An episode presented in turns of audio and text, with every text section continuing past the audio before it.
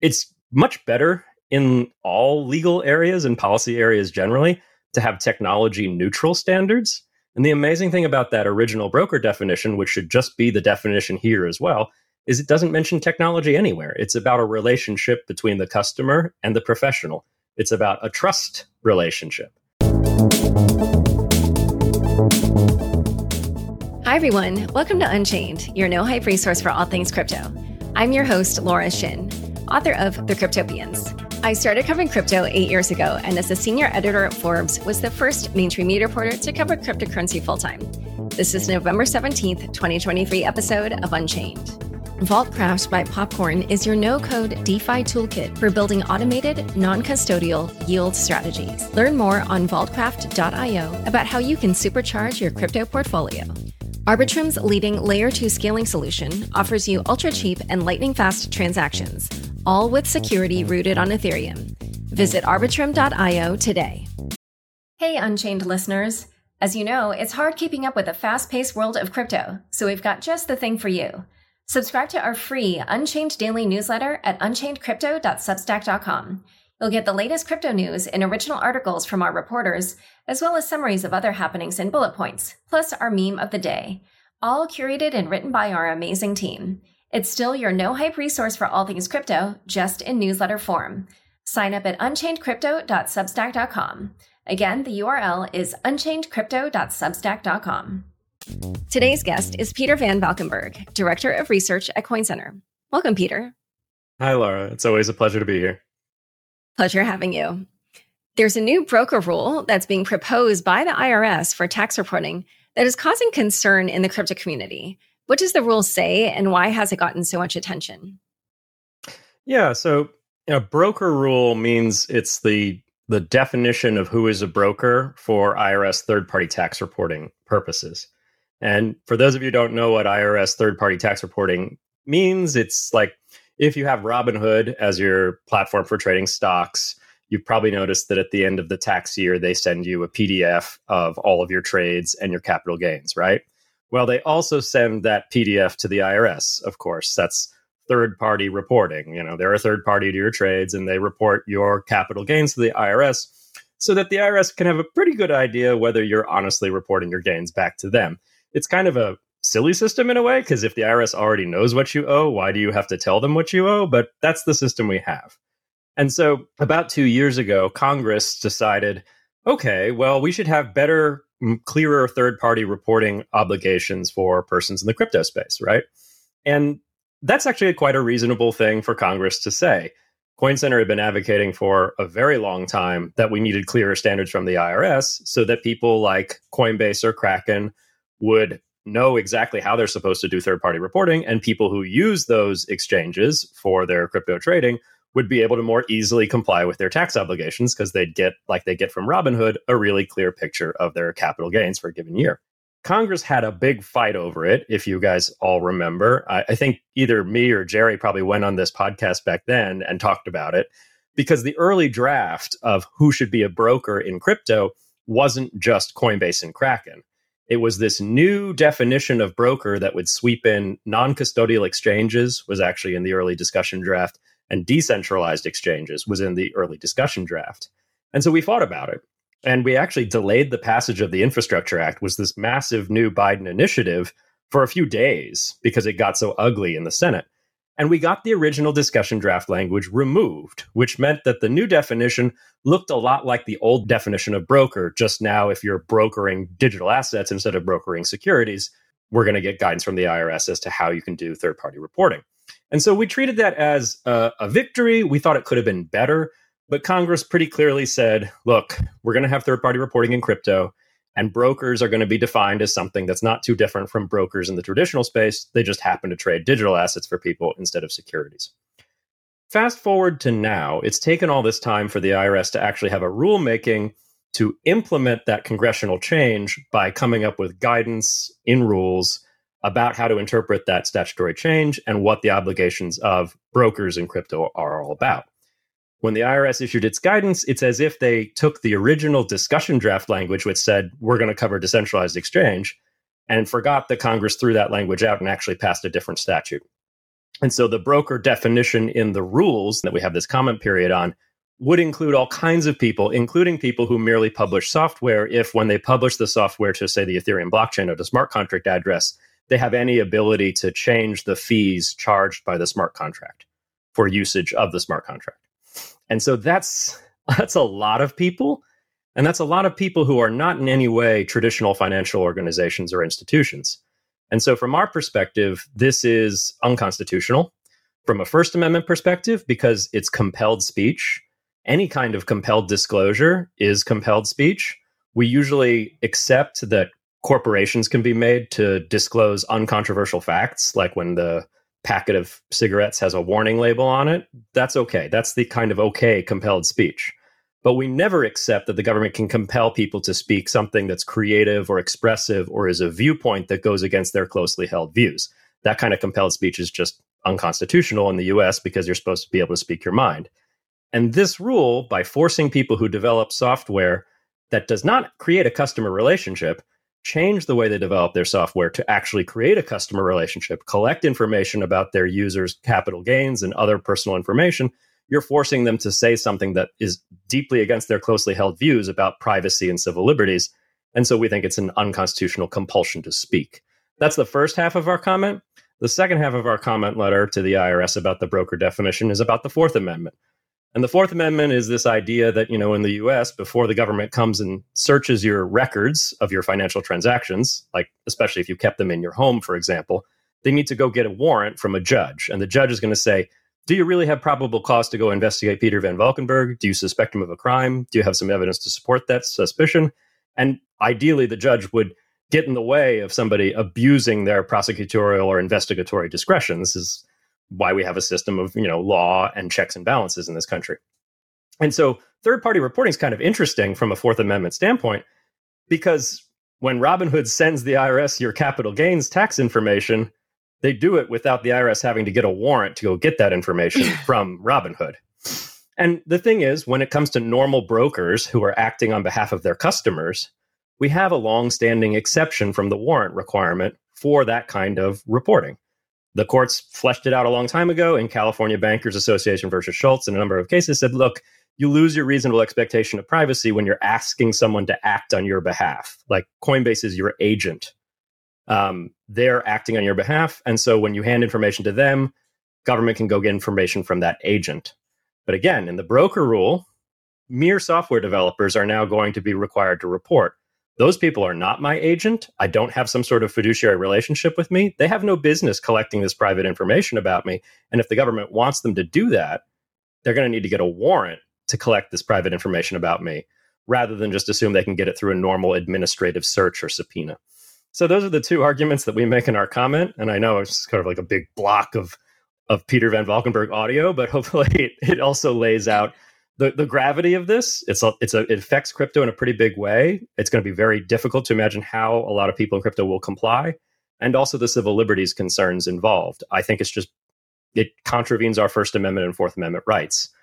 Ideally the irs will change the final rule sometime in the next few months but we'll see. Well what's interesting is what you said at the beginning where they already had language that had been substituted like you know you're saying that they reverted to the language that people had fought against. And so they already have kind of a revised version or i don't know if it's they but you know there is a revised yeah. version out there. Um so you know just briefly i guess like why don't you say i mean I, I guess if it's just similar to what's been the case then you know what do you think is the best way for the irs to accomplish whatever goal it is that they're trying to accomplish with this rule totally. Yeah. So and this is, I'm glad you asked this because I think a lot of people think, oh, Coin Center, they're a bunch of anarchists. They just want to see the government collapse or something, you know, from lack of tax revenue. And that's simply not true. We've been asking, we've even asked members of Congress, like Representative Tom Emmer and a few others who stood up for this issue, asking the IRS to give us clarity as to how real brokers in this space, like actual trusted entities like Coinbase, Kraken, and even just like a, a typical like investment advisor, if they happen to be giving you advice about crypto, how they can do third party reporting because the standards weren't clear. There's a lot of like nuts and bolts things that the IRS needed to give guidance on, like how do you calculate basis? What happens in the event of like a virtual currency fork where suddenly you have Bitcoin and Bitcoin Cash? You know, how do we how do we account for capital gains in that situation? And so we want good third party reporting because it means that Americans who want to pay their taxes will be able to better and more easily pay their taxes. And that's good for everyone, including crypto, including the government. So, what the IRS could have done is just said, look, we've got an existing definition of broker. It's based on a few very specific definitions in the tax code, like the definition of what it means to effect a transaction and the definition of what it means to have a customer as a broker. And you take all those definitions, you'll just have to take my word for it, or you can read our comment. You take all those definitions, and what you come up with is the existing standard for who is a broker is someone who is an agent of a customer. So they're acting on their customer's behalf, or a principal in a sale to a customer. So they're like one of two people in a sale, and their business is selling to people. They're like a dealer in something. That's a very reasonable definition. It should be the definition in crypto, but instead we're going down this rabbit hole of talking about people who publish software and control the fees for the smart contracts on that software. You know, it's much better in all legal areas and policy areas generally to have technology neutral standards. And the amazing thing about that original broker definition, which should just be the definition here as well, is it doesn't mention technology anywhere. It's about a relationship between the customer and the professional. It's about a trust relationship. And so, where that trust relationship exists, regulations probably should apply because when you're asking someone to trust you, you should probably have somebody watching over you to make sure that you're trustworthy. But when you're just publishing software and anyone in the world can use that software, it's like obligating a novelist to, you know, monitor who's reading his books by having a bunch of in-person book signings and then like seeing who shows up and then going to the government being like, ah, these people showed up. Like that's a ridiculous way to do regulation. anyway, uh, I'll stop ranting. All right. Well, so in a moment, uh, we're going to talk a bit more about the Bank Secrecy Act, but first, a quick word from the sponsors who make this show possible. Arbitrum stands at the forefront of innovation as the premier suite of layer 2 scaling solutions, bringing you lightning fast transactions at a fraction of the cost, all with security rooted on Ethereum. From DeFi to gaming, Arbitrum One plus Nova is home to over 500 projects. And with the recent launch of Orbit, Arbitrum welcomes you to build your very own tailor made Layer 3 or an Orbit chain. Propel your project and community forward by visiting arbitrum.io today. Back to my conversation with Peter. One quick question is that I have a feeling that the IRS's purpose was to make sure that they are collecting taxes from people engaging in DeFi. So, how would you propose that they do that if you agree with me that that was part of the purpose? I think a lot of people end up cashing out by going to a centralized exchange, right? So, if you think your target of taxpayer who is non compliant is getting away with it, it's going to be evident in third party reporting from custodial entities when they're getting away with it, right? When they actually go to cash out into dollars or something like that. You know, the other thing I'd say is with respect to the way we run our tax system in general, it's a voluntary reporting system. And so, you know, we are supposed to pay our taxes. We're supposed to disclose our income to the government every year. And if you're not doing that, then you're violating the law. And I, I don't believe that law enforcement needs to level our First Amendment and Fourth Amendment rights to have the tools it needs to find the people who are manifestly lying about their taxes. I just I think the Constitution and an efficient and well enforced tax regime can coexist. And so, what does that balance look like? Well, it's going to look like probably more boots on the ground doing tax investigations in the areas where we have less third party reporting, like a whole bunch of purely DeFi transactions. And you know that means the IRS probably needs more funding and I'd be the first to stand up in Congress and agree that the IRS needs more funding to, to accomplish that mission. But I'd also be the first to stand up in Congress and say the IRS can't, however, declare the First and Fourth Amendment invalid. That's not how America works. Yeah. Well, speaking about amendments and the Constitution, this week you published a research paper asking if the Bank Secrecy Act was unconstitutional. And before I have you dive into your argument, you told me before we started recording that you actually wrote this paper two years ago. so why, yeah, why did you write it then, and why did you not publish it until now? So that's a good question, and yes, I did tee that up. so this paper is part of a series. We wrote in 2019. Uh, Jerry wrote a paper making the moral, ethical case for digital cash, like why private money is just good for an open society.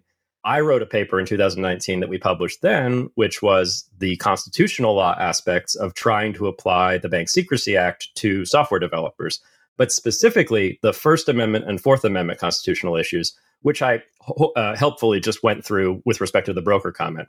You know, these are different statutory laws. One's tax law and one's financial surveillance BSA law. But the First Amendment defenses to over application of those laws, the First and Fourth Amendment, have the same interpretation in both situations. So that was that 2019 report. Now, this new report's called Broad, Ambiguous, or Delegated Constitutional Infirmities in the Bank Secrecy Act. And it's not about the First or Fourth Amendment, because we made those arguments back in 2019. It's about our constitutional separation of powers. So in the United States, under Article 1 of the Constitution, which gives powers to Congress, all legislative authority is vested in Congress. And that means Congress can't go and say, hey, Mr. President, or hey, Supreme Court, you're now going to get the power to make law that would violate the Constitution. Even if the legislative body is like, we're legislating and we're going to legislate to give you legislative authority, they can't overrule the Constitution.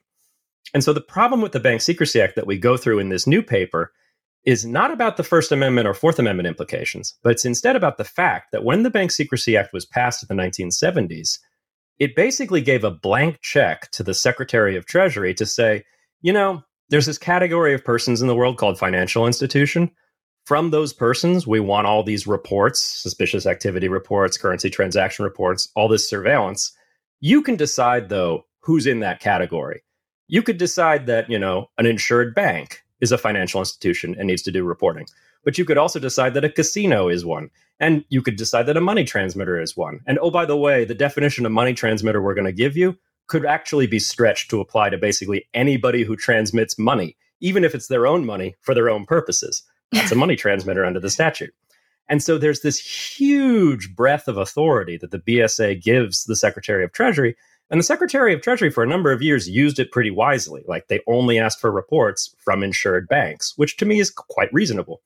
But, you know, from the Patriot Act onward to a lot of the rules and regulations that have been implemented by the, the Secretary of Treasury, we've seen the category of financial institutions stretch to become extremely large and effectively unworkable to the point where we have to question whether this authority to just decide when to apply the statute and when not to apply the statute is constitutional under the non-delegation doctrine under the notion that the the lawmaking power should only be vested in Congress and shouldn't sit with an unelected official within the executive branch.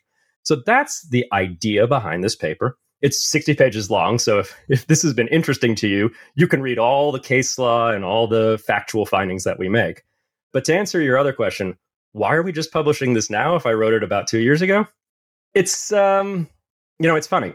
We actually like the way that FinCEN, the division of Treasury that focuses on BSA policy, has crafted policy using this discretion since 2019 virtual currency guidance they came out and said you know the only people who need to do this kind of reporting this kind of mass surveillance are people who actually control other people's crypto they have independent control and that's probably the right choice like that's the insured bank within the crypto context they're not insured always but that's the big financial institution that it seems reasonable to obligate as a surveillance tool as a deputized surveillance entity it's not reasonable to extend that authority to software developers.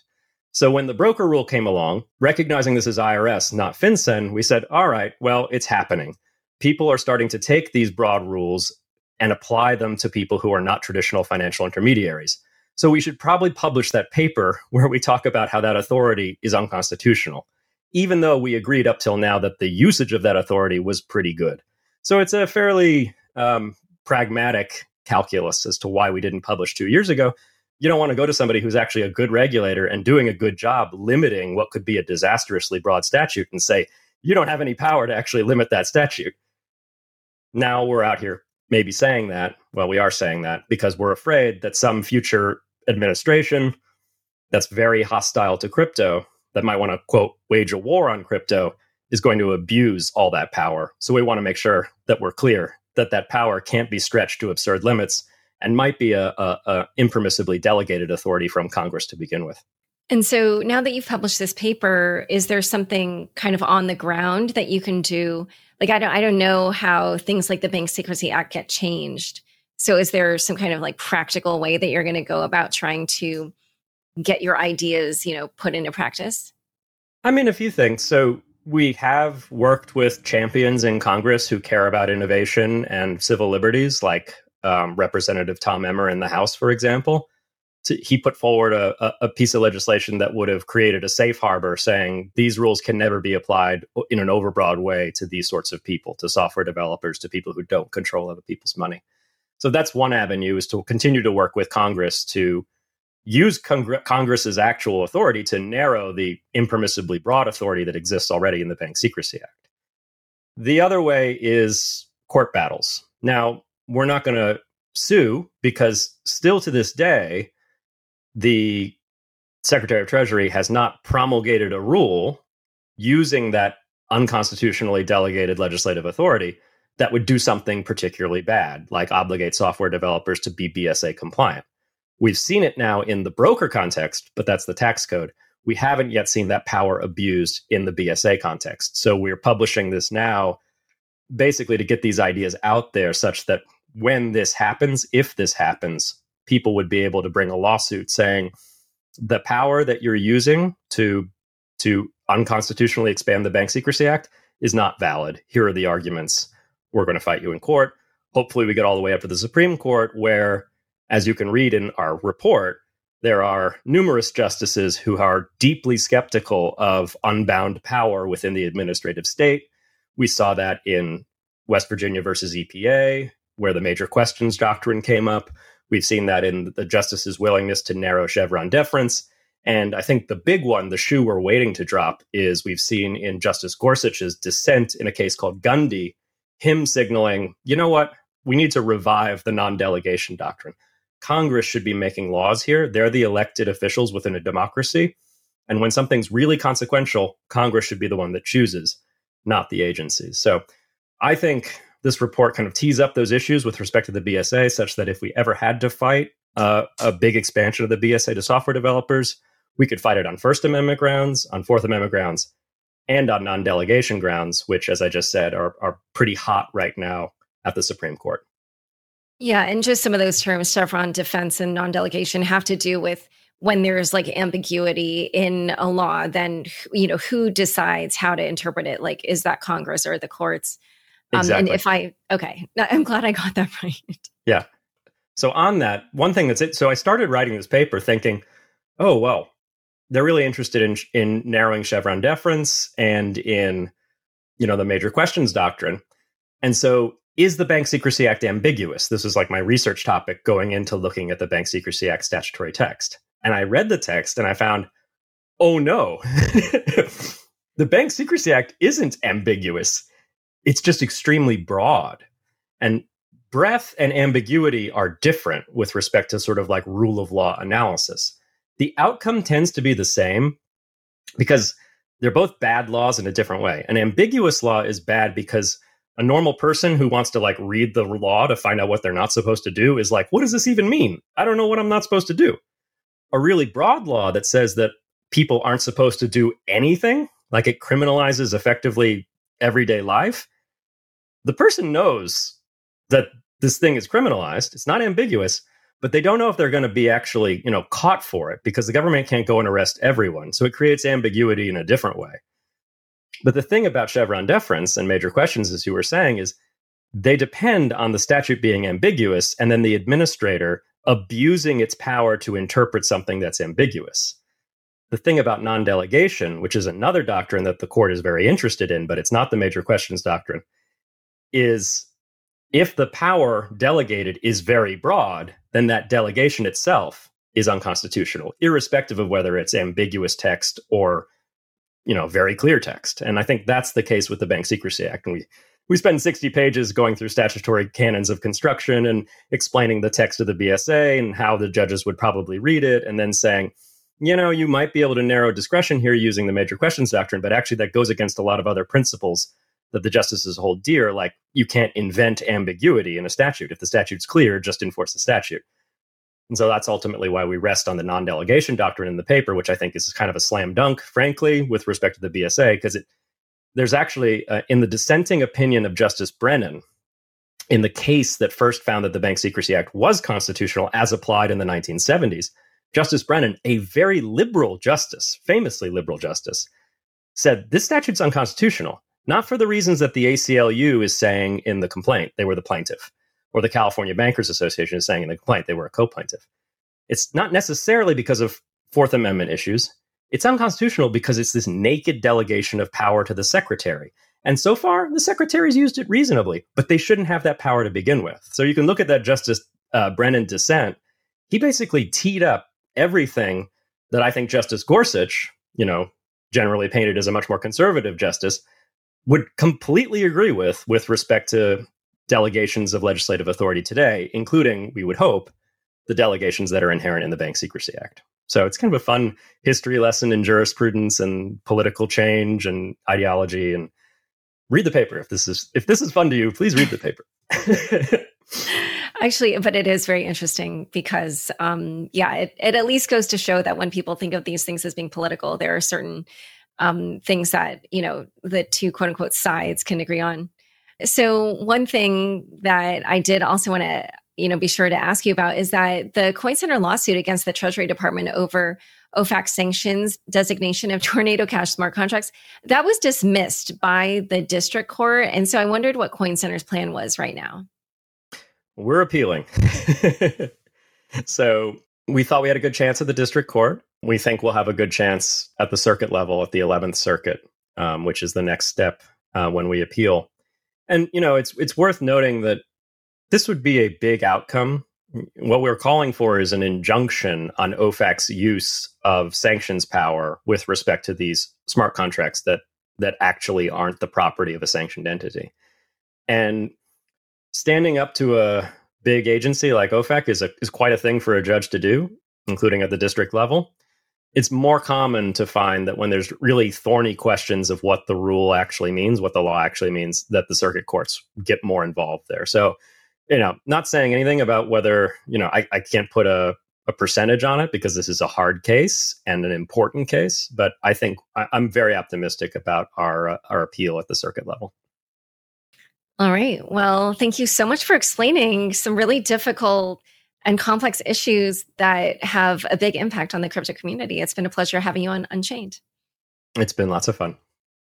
Don't forget, next up is the weekly news recap, today presented by veteran crypto reporter and Columbia University Knight Bagehot Fellow Michael Del Castillo. Stick around for This Week in Crypto after this short break. Popcorn just made DeFi way easier with Vaultcraft, your no-code DeFi toolkit for building, deploying, and monetizing automated yield strategies in a few clicks.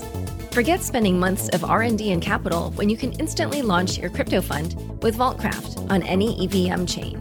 From wallets and institutional service providers to non-DeFi degens, anyone can use Vaultcraft to supercharge their crypto portfolios with custom-tailored cross-chain yield strategies. Go to vaultcraft.io and start building. Hello, and welcome to this week's Crypto Roundup. Asset management giant BlackRock filed for a spot Ether ETF, and it had almost no impact on the market, while a fake filing sent XRP soaring. Meanwhile, Disney forms a partnership with Dapper Labs while questions about whether or not the NFT giant is issuing securities remain unanswered. I'm Michael Del Castillo, a Knight Bagehot Fellow at Columbia University, and this is your weekly Crypto Roundup.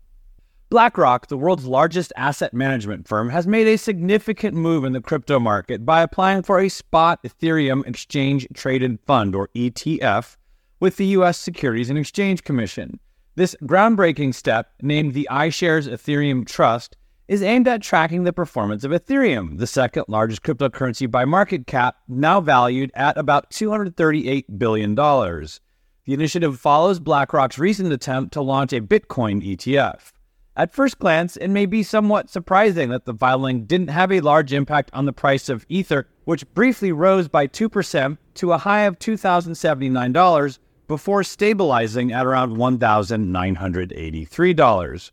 But after weeks of rumors circulating about the filing and an 8% jump last week, it appears the enthusiasm was already priced in.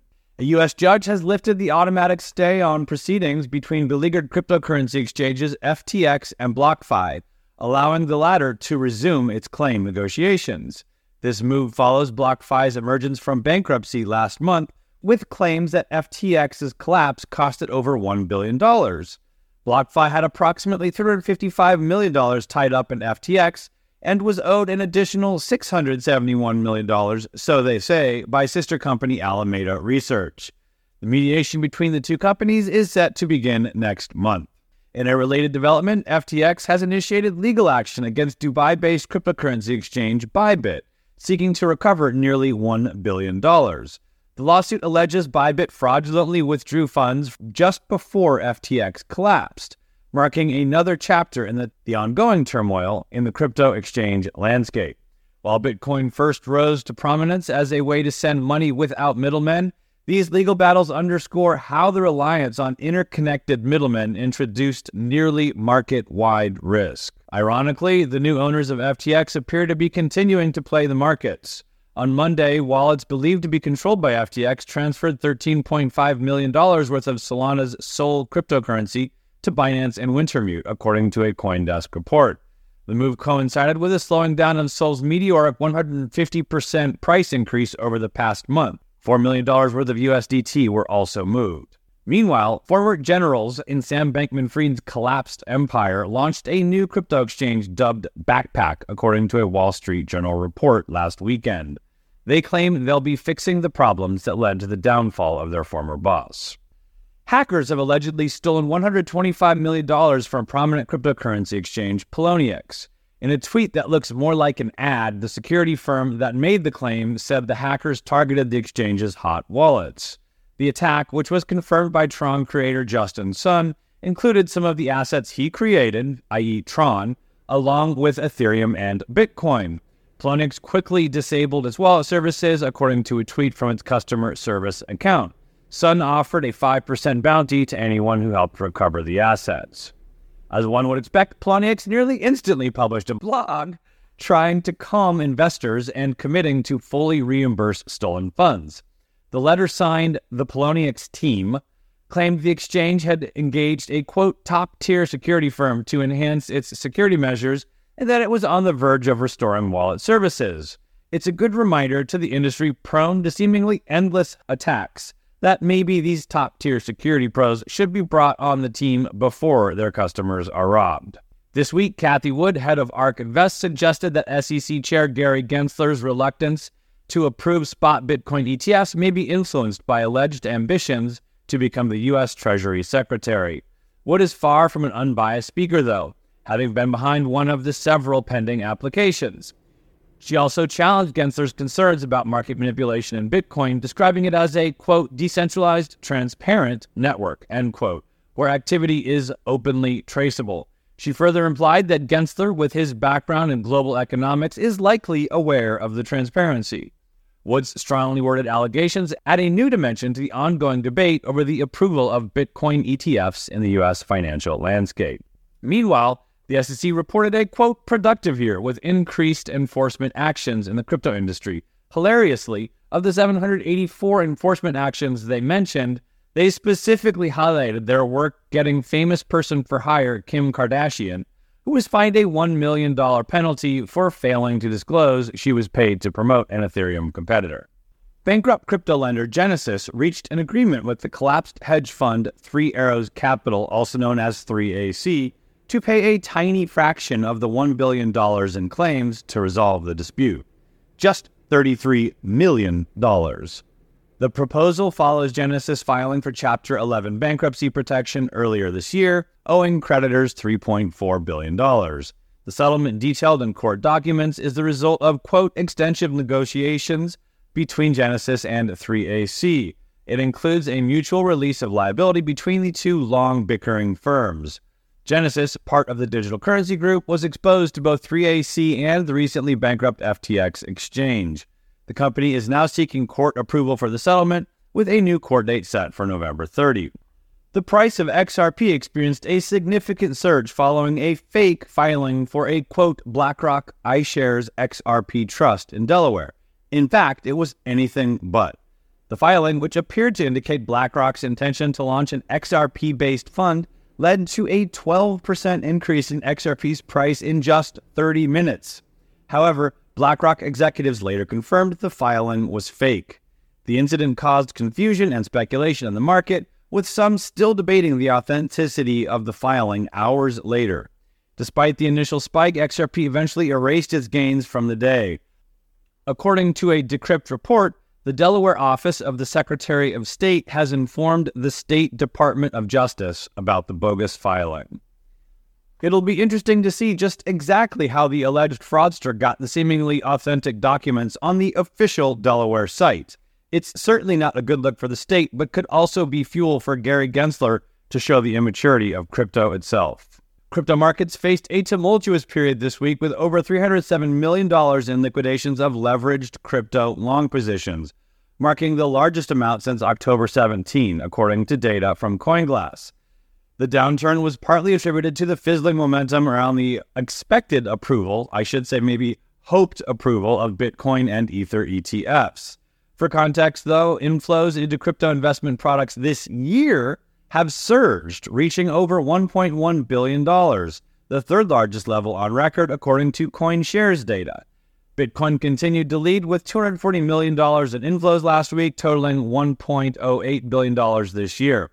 Ethereum also saw a significant increase with $49 million in inflows.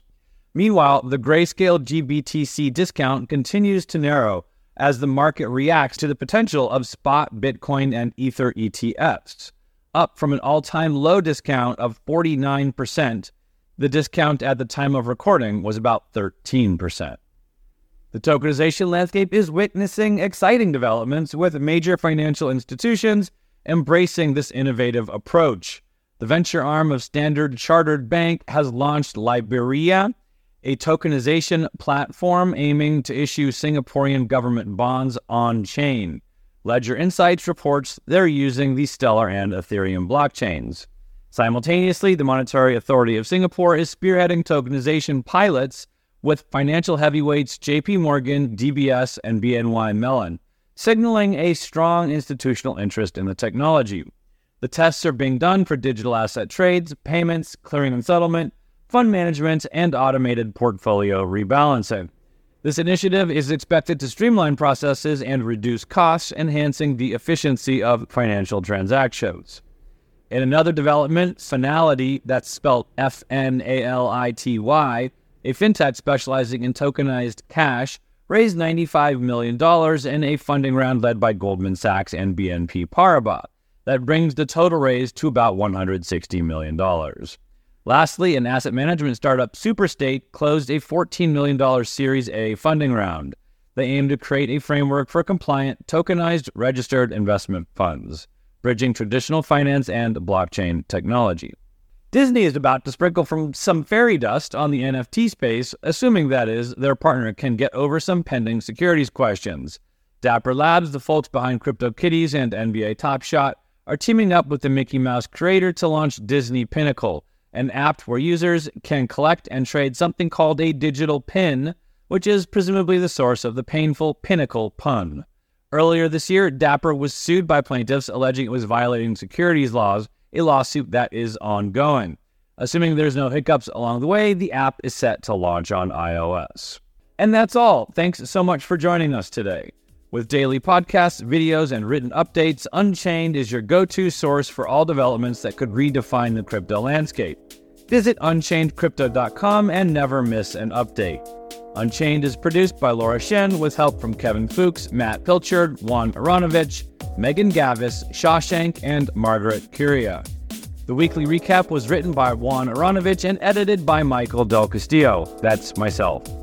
I'll be taking a break next week for Thanksgiving and look forward to chatting again soon. As always, thanks for listening.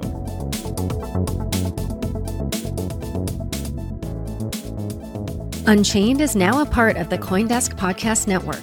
For the latest in digital assets, check out Markets Daily, seven days a week, with new host Noelle Acheson. Follow the Coindesk Podcast Network for some of the best shows in crypto.